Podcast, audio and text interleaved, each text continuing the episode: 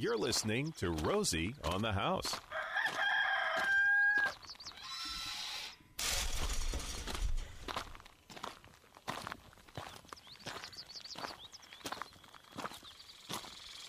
Get around the back of the yard here. You're taking a longer walk than normal, huh? Yeah. I'm not. I'm not as quick at, at this topic as Romy is. You know, he's Johnny on the spot when it comes. to this. Romy's got the kids up at the Payson Rodeo today for the Queen Creek Junior Rodeo Association.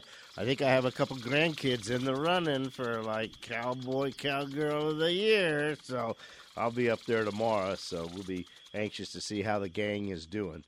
Nothing like watching a four-year-old granddaughter do run the flags or the poles on a A little white horse named Nibbles. Nibbles, Fat Albert, Nibbles, and Fat Albert. So, so Rosie is taking the outdoor living gardening segment. Thank goodness we've got a special guest in studio because at Rosie's garden there's two tools: a flamethrower and a chainsaw, baby. And if it doesn't survive, but it's gone. We've got John Eisenhower here, certified arborist from Integrity Tree, coming in and talking trees today. John, thanks a million for dropping in on us.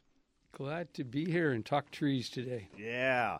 You uh, got a particular tree of the month you want to talk about first, right? Yeah, we got lots of stuff to talk about today, but our tree of the month is our blue palo verde.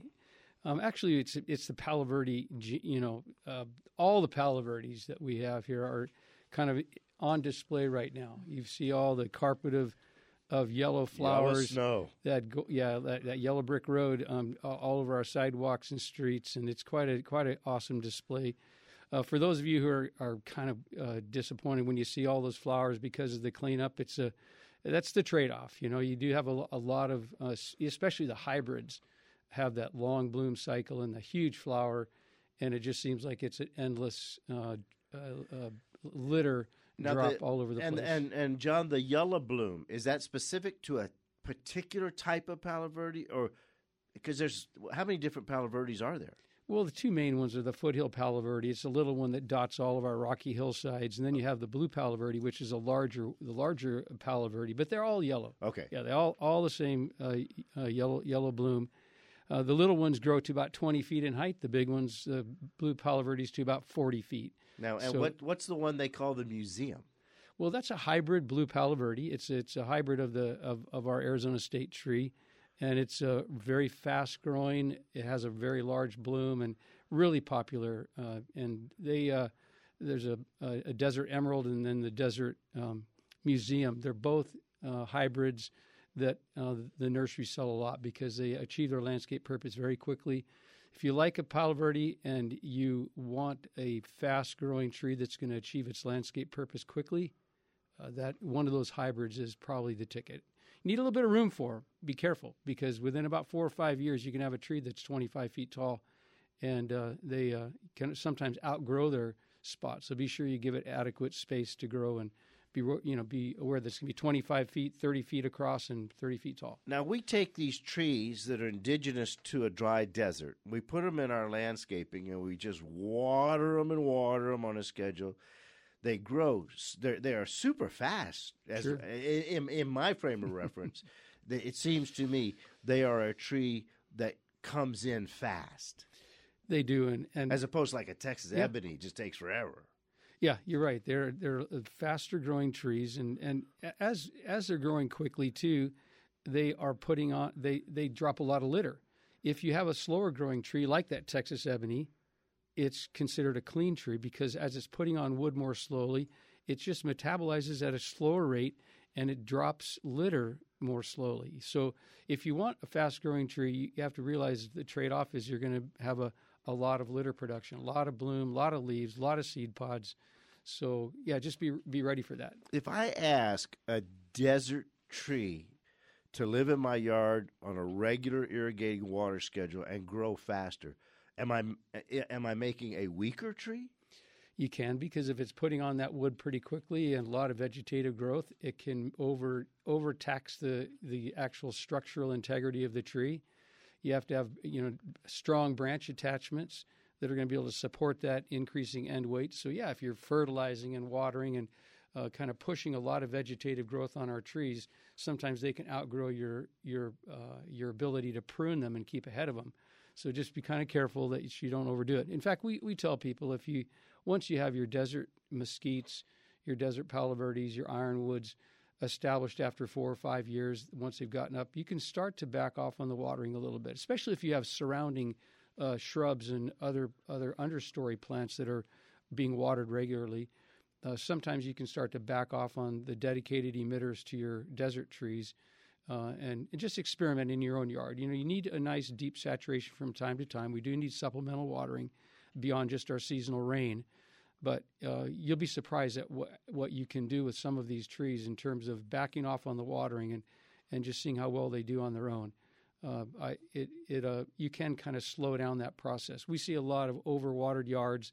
People are spending four or five, six hundred dollars for a water bill uh, every month in some of these properties, and it's unnecessary because the trees are, are could do fine with half that water.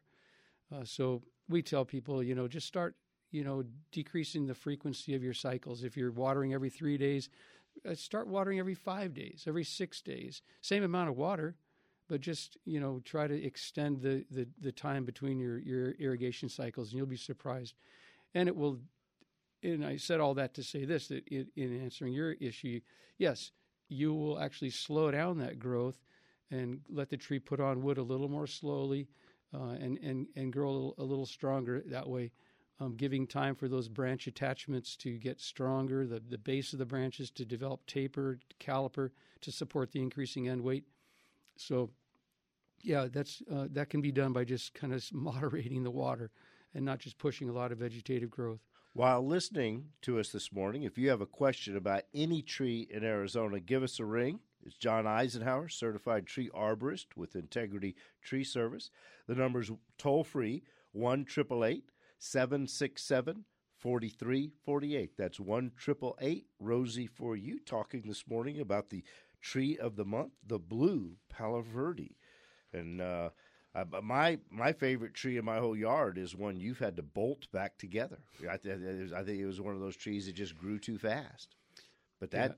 But that mesquite on the corner of the lot is just a monster tree. I love it. Yeah, it's it's one. It's a desert mesquite. In fact, I think in your neighborhood there, that used to be a, an original mesquite bosque. Yes, those were original trees in that area, in that low-lying area, and where, wherever you can find a bunch of mesquites that, that were growing there in the desert in some of those uh, those little ravines. It's so cool to see those um, over the years and that they've matured and found their way into those spots and yeah, that was that's a beautiful tree. I I, uh, uh, I know you also planted a, a, blue palo verde there in the center of your driveway too a yeah. few years back. That's yeah. doing really nice. Again, another big multi-stemmed. Uh, uh some of these uh, uh, hybrids are are are cultivated in the nurseries and they're called low breakers, whereas they have a number of stems that that emerge from the main stem at about three or four feet off the ground, and then provide a nice candelabra of of of, uh, of uh, branch structure at a very low height in the tree. So they're very beautiful in the landscape. As you look out across the landscape, you see these this beautiful architecture at you know uh, f- uh, from two to eight feet in height. So you get this beautiful structure, and you you got a really nice tree there in the. That's center. that's the post office tree. it's the, the, one that the, the mailman hits. The, well, the mailman kept getting mad at us because as we have guests to the house, all of our trees were right there at the front near the ah. mailbox. And he threatened. He says, "You know, you I, I, I can't even get to your mailbox." He said, "Plant a tree over there." so I planted I planted his tree over there and people do use it for exactly that. But but in the summer, you're always trying to find that one little shade tree, right? Yeah, and these palo verdes are speaking of shade. They they provide shade for other things besides cars. They actually are a beautiful nurse plant. They're known for actually providing the shade necessary for the little baby saguaros to grow. Our our saguaro cactus can't just grow out in the open desert on their own. They need a sheltered environment when they're quite young, and palo verdes often provide that. They're dropping leaf litter, which provides very moist and n- nutrient rich soil for the saguaros to grow up. They provide shade to protect protect that small uh, seedling as it grows up and gets a little bit larger. And then as the uh, Palo Verde tree over the years starts to decline and die over 20, 30, 40, 50, 60 years, the dead branches fall down and provide, a, again, a more nutrient source. And quite often, when that tree uh, finally dies, it declines and dies.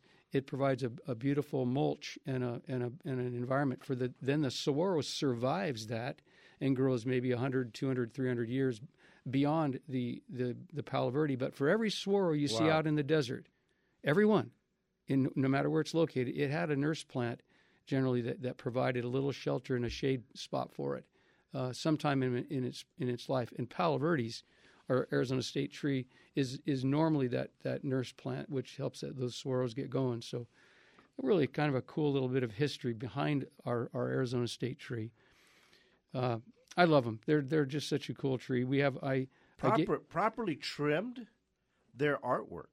Oh, they're they're they're sculptures. Well, what's really kind of cool is they have that beautiful uh, yellow bloom, of course, but it's the leaves, and it's not these dramatic leaves; it's the color of the bark itself. In fact, Palo Verde means green stick, and it's a it's a uh, that the the bark itself is has chlorophyll in it, and so it's actually uh, able to photosynthesize. In fact, they say 80% of the of a Palo Verde's photosynthetic capacity is in its bark, not in the leaves. So the actually a Palo Verde in the in under drought stress can drop all of its leaves in order to conserve water because through photosynthesis when the leaves are exposed they're giving off water vapor. So when there's not enough water uh, all all our desert trees mesquites and palo verdes quite often will drop their leaves as a defense mechanism because it's saying I got to hold on to my water and I got to drop my leaves in order to do that because if the leaves are exposed I lose water. Anyway uh, as they drop their leaves they can continue to photosynthesize through the bark which is really a, an awesome adaptation that over the millennia these these um, it's unique to Palo Verdes. So we our our Arizona State tree has that ability to photosynthesize even without leaves on. Wow, which is really cool. This month it's the blue Palo Verde, which is the blue green stick. it's the green stick. the the blue Palo Verde the blue Palo Verde is the blue green stick. The blue green stick. There you go. and we'll talk about the blue green stick. We'll talk about your tree as well. We've got uh, Matt wants to talk about a peach tree. You can get online and talk to Mr. Eisenhower at 1 767 4348 right here at Rosie on the house. Tall, tall trees and all the waters in the seas. I'm a fool, fool, fool for you.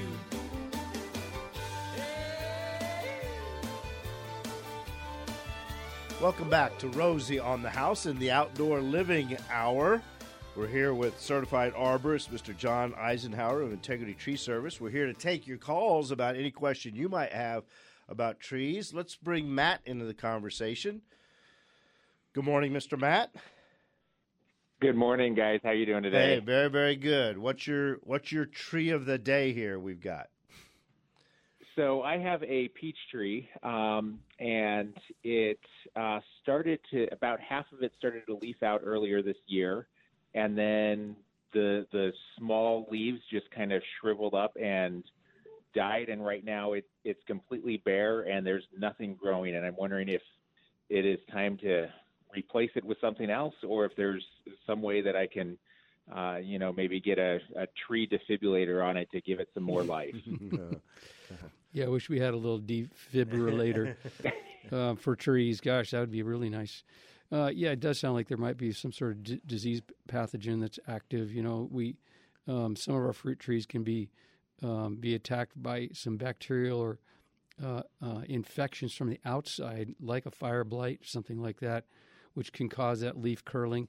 It also can be a fungal pathogen that's soil borne, which is carried up through the vascular system of the tree and um, you know, due to um, overwatering, sometimes uh, we see a lot of um, fungal pathogens that, that can cause a lot of uh, damage, and we just see the symptoms above ground. But they, if we trace them back, we find that they often originate below ground. But I, you know, um, if you if you're not if you don't have any foliage on the tree at this point, and the, the leaves were there but now they're gone, yeah, it, it, chances are the tree may be beyond um, recovery. You know, again, a, a, getting a certified arborist out to take a look at it might be helpful before you make that final decision to take the tree out. But yeah, and it might be also good just to to have a, a clean bill of health to find out what caused it, because if there is a, a fungal pathogen in the soil that, that led to that, like a cotton root rot or something else, uh, that would affect uh, a new tree that you'd plant back in that spot. So probably good to to get an arborist in who could uh, get a collect a soil sample and bring it into a laboratory for analysis and and uh, let you know uh, uh, a plan going forward. What other trees do you have good. on Thanks the so what? What other trees do you have on the lot, Matt? Oh goodness, I've got um, a uh, clementine, blood orange, orange, uh, two um, uh, apple trees, an apricot tree, Wow. uh, grapefruit, lemon. Oh, you've got an orchard. Yeah. All the other trees are doing well. Everything else is beautiful, and and it you know this this spot where I have the peach tree, there was a um, small Palo Verde tree um, that we took out. I put in a, a peach tree, and it didn't survive because it wasn't getting enough water. It's kind of um, back in a, a lands uh, a rock landscape area that I didn't have irrigation going to, and so we replaced that with another peach tree, and this one did okay last summer. Um, started to turn brown towards the end of the summer, which you know most trees do, Hmm. and um, uh, And- and then it just never really came back um, this spring. Yeah, it, uh, it sounds pretty suspect. You know, if that area's you know not had had some good success with other trees, you might want to think about uh, getting it looked at before you put another one back in. Nice having an orchard like that for sure. You've got your options of all the different trees to pick from. Yeah, yeah, peaches. I, I, do you like peaches? I love them. You do. See, I, I got a big tree, big peach tree. do you? Yeah, Pe- See, peaches were only made for one thing: birds. uh, homemade ice cream. Oh yeah, I, I Cobbler, lo- peach I, cobbler. I'm not a peach. No, no. Just Well, because he just- doesn't like them doesn't mean I don't. Would you call next time you have a harvest? Well, you know, um, it's something to, to note. All those of you who do have those stone fruits like apricot and peach and some others, they're a pretty short-lived tree. Are they? You know, in the like desert. what short lived? What? I mean, sometimes you know people can get ten or twelve years, sometimes fifteen or Okay. twenty.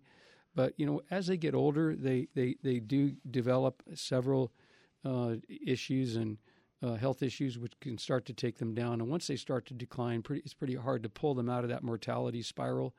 Uh, there's a, a lot of different stress factors that start to affect older trees, and fruit trees just generally don't have a, a as long a life as some of our, our amenity shade trees that could li- stay in a landscape for 50 to 70, 80, 80 years. Very good. Well, we're here with John Eisenhower. We've got we still haven't even touched the long list of tips you want to go over, so we're going to have to go over that.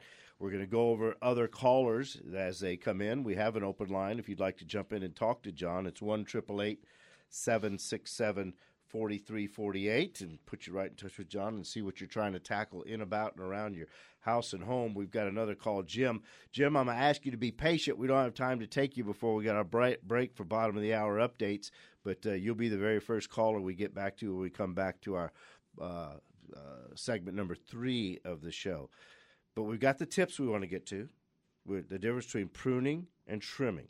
Mm-hmm. That's important. It is. We're going to def- define terms today. All right, very good, folks. We'll be back. Stay tuned. Gonna have a heck of a. We we are in the unstumpable hour of Rosie on the House, right here in the outdoor living segment. Thanks for joining us. Don't go anywhere.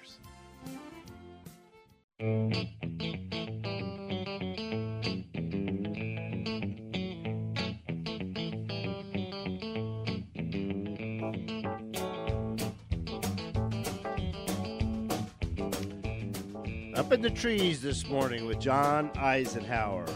John, I'm going to ask you to take a couple calls here. People have been holding very carefully and patiently, but I want to get to your May uh, calendar tips, okay? Sounds like a plan. Let's bring Jim into the conversation. Somebody punch up Jim. Good morning, Jim.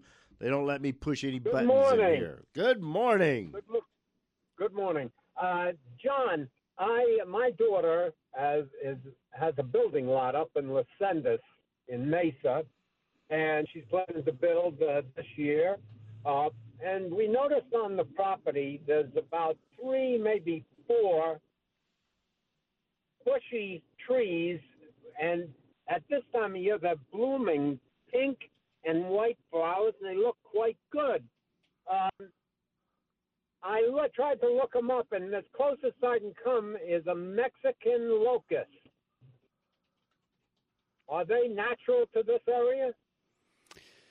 Well, I'm not sure what you're looking at. No, the, they, um, Mexican locust, no, probably not local to the, the Phoenix area, but uh, pink and white bloom could be an ironwood. Is it a desert tree with thorns? Yeah, uh, no, thorns. It's fairly smooth. I wish I had taken a picture. I could have sent it in. Fairly smooth bark, grayish. Mm-hmm. And they're all they're all in bloom. And it seems that Blandford, who's the main builder up there, uses them all over. Um, I guess he pulls them out as he builds, and uh, they're all along roadways and everything up through uh, Los Mm-hmm. Yeah, could could be a um, desert willow. You know, could be a an orchid tree. Um, could be a crepe myrtle. Um, yeah, there's several flowering trees that are blooming this time of year. If, if, um, what what height is the tree? How tall? About seven foot, eight foot, but it's multiple multiple branches. You know, it's mm-hmm. been growing wild. And one of my questions was, if it could have been identified, uh, was can I severely trim them, and can they be moved? That type of tree.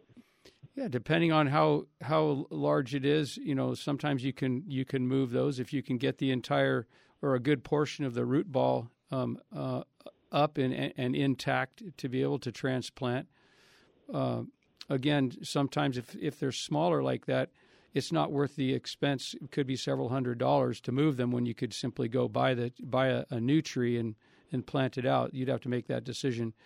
But yeah, if you're yeah, I, I, a lot of we we have a lot of our um, customers who move to new areas and or to new a new home and and want to uh, uh, save some of the trees on the property or move them to uh, better locations so they uh, where the footprint of the the building is going to uh, be right over where those trees are located. And I I I, I respect those that desire to do that. It's nice to be able to save a mature yeah, tree if you possibly your, can. You've got your emotional attachment. Also, right? something to think about when you do have a, a tree on an on a on a lot like that before you're um, you're you're you've done any building, you can bring in a spade truck, a 90 inch spade truck, which can come in and actually pick up that entire tree in one big, a 90 inch root ball, and and move a relatively large tree. Uh, that can't be done in in, a, in an in an enclosed uh, area or a built environment. But if you have a, an empty lot and the truck can back right up to the tree, this would be a perfect time to grab one of those and put it to the perimeter of the yard or to a better location. Uh, Arizona Big Tree Movers is is one company that we've worked with a lot over the years, and Bonnie with Arizona Big Tree Movers could help you with that. Very good. Well, Jim, we appreciate the call. Isn't there an app you can download where you take a picture of the plant and it tells you what the plant is? Yeah, there's a couple of apps out there on tree tree identification, Plant ID. If you just put that into your app store and uh, and you might be able to find a, a, nice app that they're they're they're sometimes uh, not really dialed in. The technology's not all there, but some of them are pretty good. You can. Um, uh, yeah, find find out exactly what that tree is by taking a picture of the leaves or the branch structure. Very good. Let's get to Ben real quick, and then we'll go to May tips. Good morning, Ben. Thanks for calling in. How can we help you, my friend? Uh, good morning. Good morning. Um, I have a question. I have a, a pretty good sized lot with four very large pine trees. I'm guessing they're 40 years plus, mm-hmm. and um, it's kind of hilly, a little, uh, a few small hills. So I've been grading it, and I see found that the previous owner uh, they had laid down a lot of pea gravel, but they, they, they beneath it they have a, a lot of visqueen, uh, rolled plastic. Mm-hmm. And uh, as I've been tilling it, I'm pulling up all this plastic. I'm finding a lot of a lot of the roots close to the top, right below, uh, right, um, basically right beneath uh, the visqueen. So right. I'm worried about damaging them and hurting the trees they don't seem to be the healthiest, but they don't seem to be in very, very poor condition. I want to make them healthier. Am I going to hurt them more by grading these these smaller size uh, um, roots, or you know, under, underneath uh, the trees here, or is there something I could do to keep them healthy, to make them healthier? Well, even driving the machinery over the root zone is causing a, a some uh, some compaction to the root zone and pushing some of the soil, the oxygen out of the soil. So be real careful. Uh, to try to minimize the trafficking, vehicular traffic um, or machinery traffic over the over the root zone of the trees. But I know that does happen quite often. The the because the the visqueen uh, actually uh, condensation will form underneath that plastic, and then the roots will follow and chase that condensation and, and grow underneath there. And that's those are pretty that's an insignificant percentage of the overall root mass of the trees. I know it looks uh, pretty impressive when you pull that visqueen up and you see these large mats of roots, uh, but I wouldn't be too worried about that. I'd be more concerned about uh, the damage caused to the roots by driving uh, uh, over them a lot. What I would do is I would I would carefully pull up that visqueen, but don't go much deeper into the soil from that from there. Pull all the pea gravel up, get rid of the visqueen, but try to leave that soil intact. Don't don't excavate any deeper, or you will start hitting significant roots below there. And then as soon as you can, you might want to consider putting some wood chips down um, over that area if you're planning to do some additional construction or whatever. Uh, it might be nice to put down some wood chips to help to uh, uh, take the place of that pea gravel in terms of insulating the soil from uh, from the sun, and and of course, if you're like I said, if you're planning to do some more trafficking over that area, the the wood chips can help to um, uh, mitigate some of that damage to the roots. Very good, Ben. We appreciate the call, John. Let's get to your May tree calendar. You got a lot to well, cover just, here. Yeah, a couple of items. Um, remember to be pruning your date palms, your your your uh, phoenix date palms this time of year. Uh, they uh, shouldn't. If you wait too long into the summer, the dates get so big it becomes a, a, a lot more higher maintenance costs to you as a uh, as a palm tree owner. So May fifteenth is kind of our target time to get your date palms trimmed. Um, also, um, this is of course is our our heaviest pruning month for uh, f- for getting our trees prepared for the monsoon in, in, in July and August. So uh, May and June, really a key time to be doing a little bit of end weight reduction on some of your larger trees that you're trying to uh, make safer for um, heading into the, uh, um, the, the, the storm season later this summer. A uh, good time to be calling to schedule that work. Also, um, if you plan to do any pruning uh, of your own smaller trees to kind of storm proof them and get them ready for the winds, um, be really careful not to over thin thinning cuts are the, the removal of smaller interior branches, uh, and people you know think it's in order to let more sun or let more wind blow through the trees. But remember, it's the uh, the outer uh, ends of those branches that are carrying most of the weight and are more susceptible to the to wind damage. So what we recommend is a little bit of thinning cuts, but also some occasional reduction cuts on the outside of the branches to kind of take some of that that that sail out of the and some of that end weight out of those branches. It's a skill that's not easy, you know, that, that I don't recommend just lopping off the end of a branch at an arbitrary location. There's some skill in, in knowing how to make a proper, what we call a crown reduction cut. And that's to remove the, the end of a branch back to a lateral branch or to a point of attachment somewhere uh, closer to the center of the tree. And uh, Dr. Ed Gilman has done a lot of research on which are the best kind of pruning cuts to make to make your trees safest for enduring high winds. He's out of the University of Florida, where they've done a lot of hurricane research, and he's actually um, determined that the best uh, pruning cut for your buck is to make a crown reduction cut. That's to take the end off the branch back to a, a significant lateral branch inside, rather than gutting the inside of the tree and lion tailing it, leaving all the heavy foliage out on the ends. Um, that's the worst thing you can do for your trees. So if you want to learn a little bit more about that, I've got a class I'm teaching today at the Desert Botanical Garden at two to two o'clock.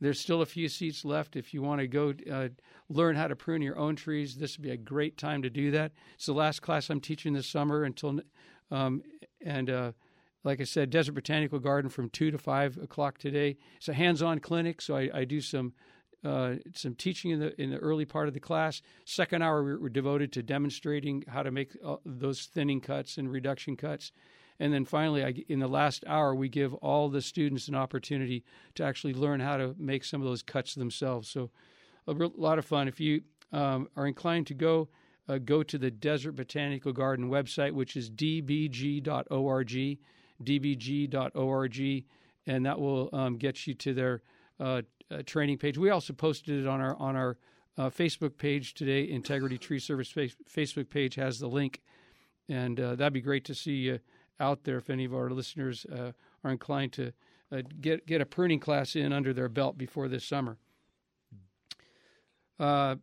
Other pruning tips for for this the end of end of May.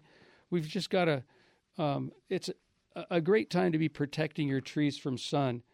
We have a lot of um, issues. Uh, uh, Gary here in studio today uh, sent me a picture earlier this week of one of his trees that got blasted by sun, and unfortunately, um, bark is not like human skin where we actually replace the skin cells.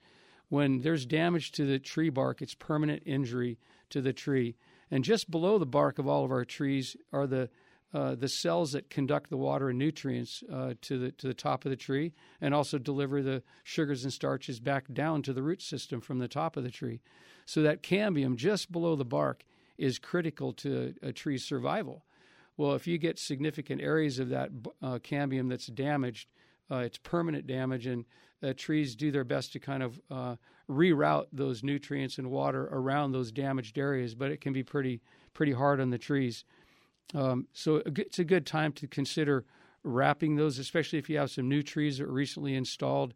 As these 100 degree temperature days are are are, are with us, we need to be sure that we get those. Uh, uh, you can wrap those uh, uh those uh, trunks of those trees with a little bit of um, burlap wrap or some other soft material to kind of keep the sun off those uh, sensitive areas. Very Do you like good. the paints?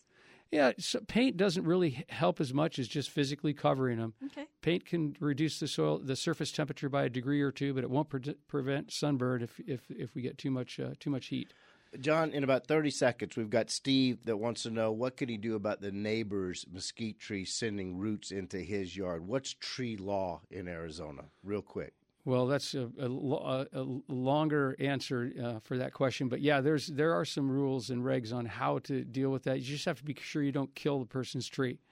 You can do some cutting of the roots or the branches that are hanging over your property line, but you can't damage their tree. That's the rule. And it takes a real arborist to take a look at the roots and say, "Can I cut this, put in a tree a, a root barrier, and not impact the tree?" Sure. Yep. Yeah, you can install a root barrier, but yeah, you have to just be careful that you don't damage their tree. You've got rights, but within certain limits. All right. We'll be right back. Sure.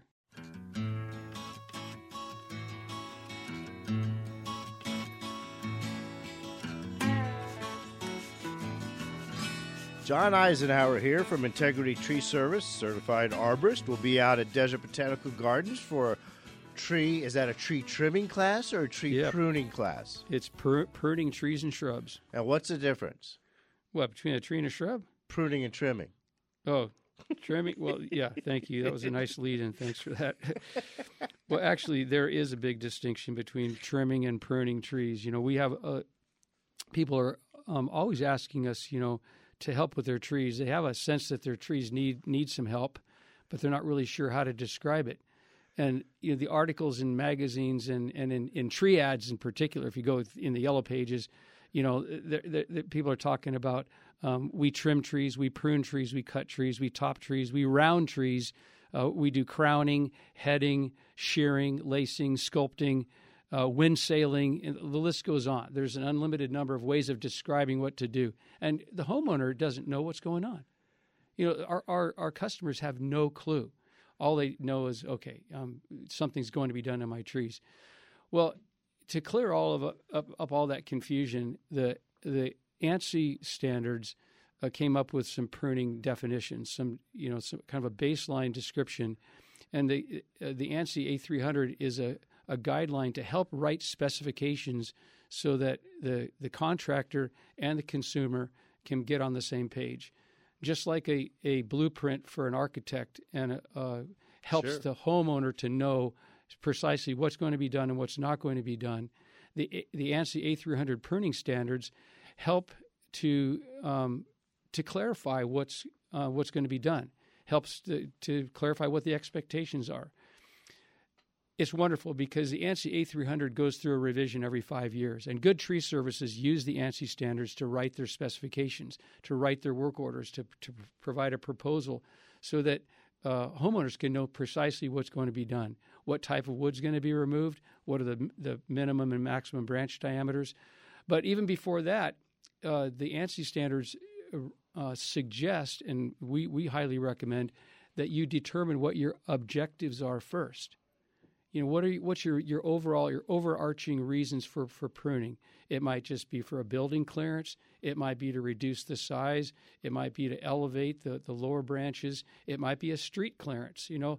So once you've determined and it might be multiple objectives but once you've determined your objectives then you select a pruning system so to speak that will help you to do to uh, to offer to the customer a specific set of of, of act, activities that will be conducted, and that, that, then that again involves the minimum and maximum branch diameters that can, are going to be cut. Will it be live wood? Will, will it be dead wood? Will it be just simply structural improvement to eliminate structural deficiencies in the in the plant?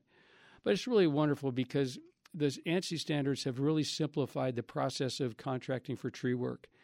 Um, I would just suggest that uh, that homeowners or any tree owners uh, when you're contracting your work, simply ask your uh, your your contractor uh, to define what you plan to have done in terms of the ANSI A300 pruning standard, and if they can uh, talk intelligently about it, you'll, you are in good hands. There's a lot of great arborists around town, uh, but don't settle for someone who just says, "Hey, I'm just going to uh, do a little bit of wind sailing on your tree," or "I'm going to do a little bit of sculpting on your tree."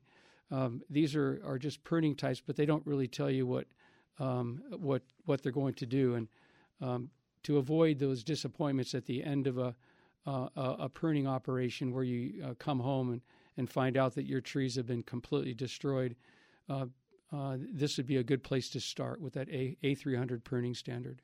If I wanted, if I wanted to look that up on the internet, how, how you spe- how do you spell that? Can can just anybody find that? There you could. Well, the ANSI is stands for the American National Standards Institute, and ANSI uh, produces standards for industries all across the world, and the tree industry is among them. And the the A300 is the ANSI standard that pertains to tree maintenance, and it, we have ANSI standards for tree fertilization as well as for pruning and for cabling and bracing, and for other aspects of of, of tree maintenance. And the A300 is a uh, yeah, if you just look that up, you'll find that. And uh, again, if you ha- have a contractor that's going to do some work on your trees, ask them about the A300. If they if they don't know about it and don't understand it, uh, it doesn't mean that they couldn't do some decent work on your trees, but it, it would indicate that they don't have a level of understanding that most certified arborists and certified tree workers do. It's really basic to uh, a basic level of understanding in arboriculture. May, the May tree of the month. Blue green stick. blue green stick, yes. The blue Palo Verde. The good time to prune trees. Get them ready for the storm season and the monsoon coming. Yeah, it's a, it, this is ideal time. These next couple of months, you know, you don't want to do t- really heavy pruning on sun-sensitive trees, but on those that are really, really heavy, that uh, ones that are uh, you might be concerned whether they're going to be able to survive the monsoon winds. This is your prime time to schedule that work. Trim date palms. Yep, this is the time. Get and them done before they get too heavy. Fertilize your citrus. Yeah, give us a call. But May's a busy month. it is a busy month, yeah. John Eisenhower, Rosie certified. I, I don't certify arborists. Somebody else does that. But I certify good people, and John's good people. Integrity Tree Service, you've got something you want to get done at your house concerning your trees, get John out on the property and let him put the old educated evil eye on it and see what he can do for the health of your family of trees.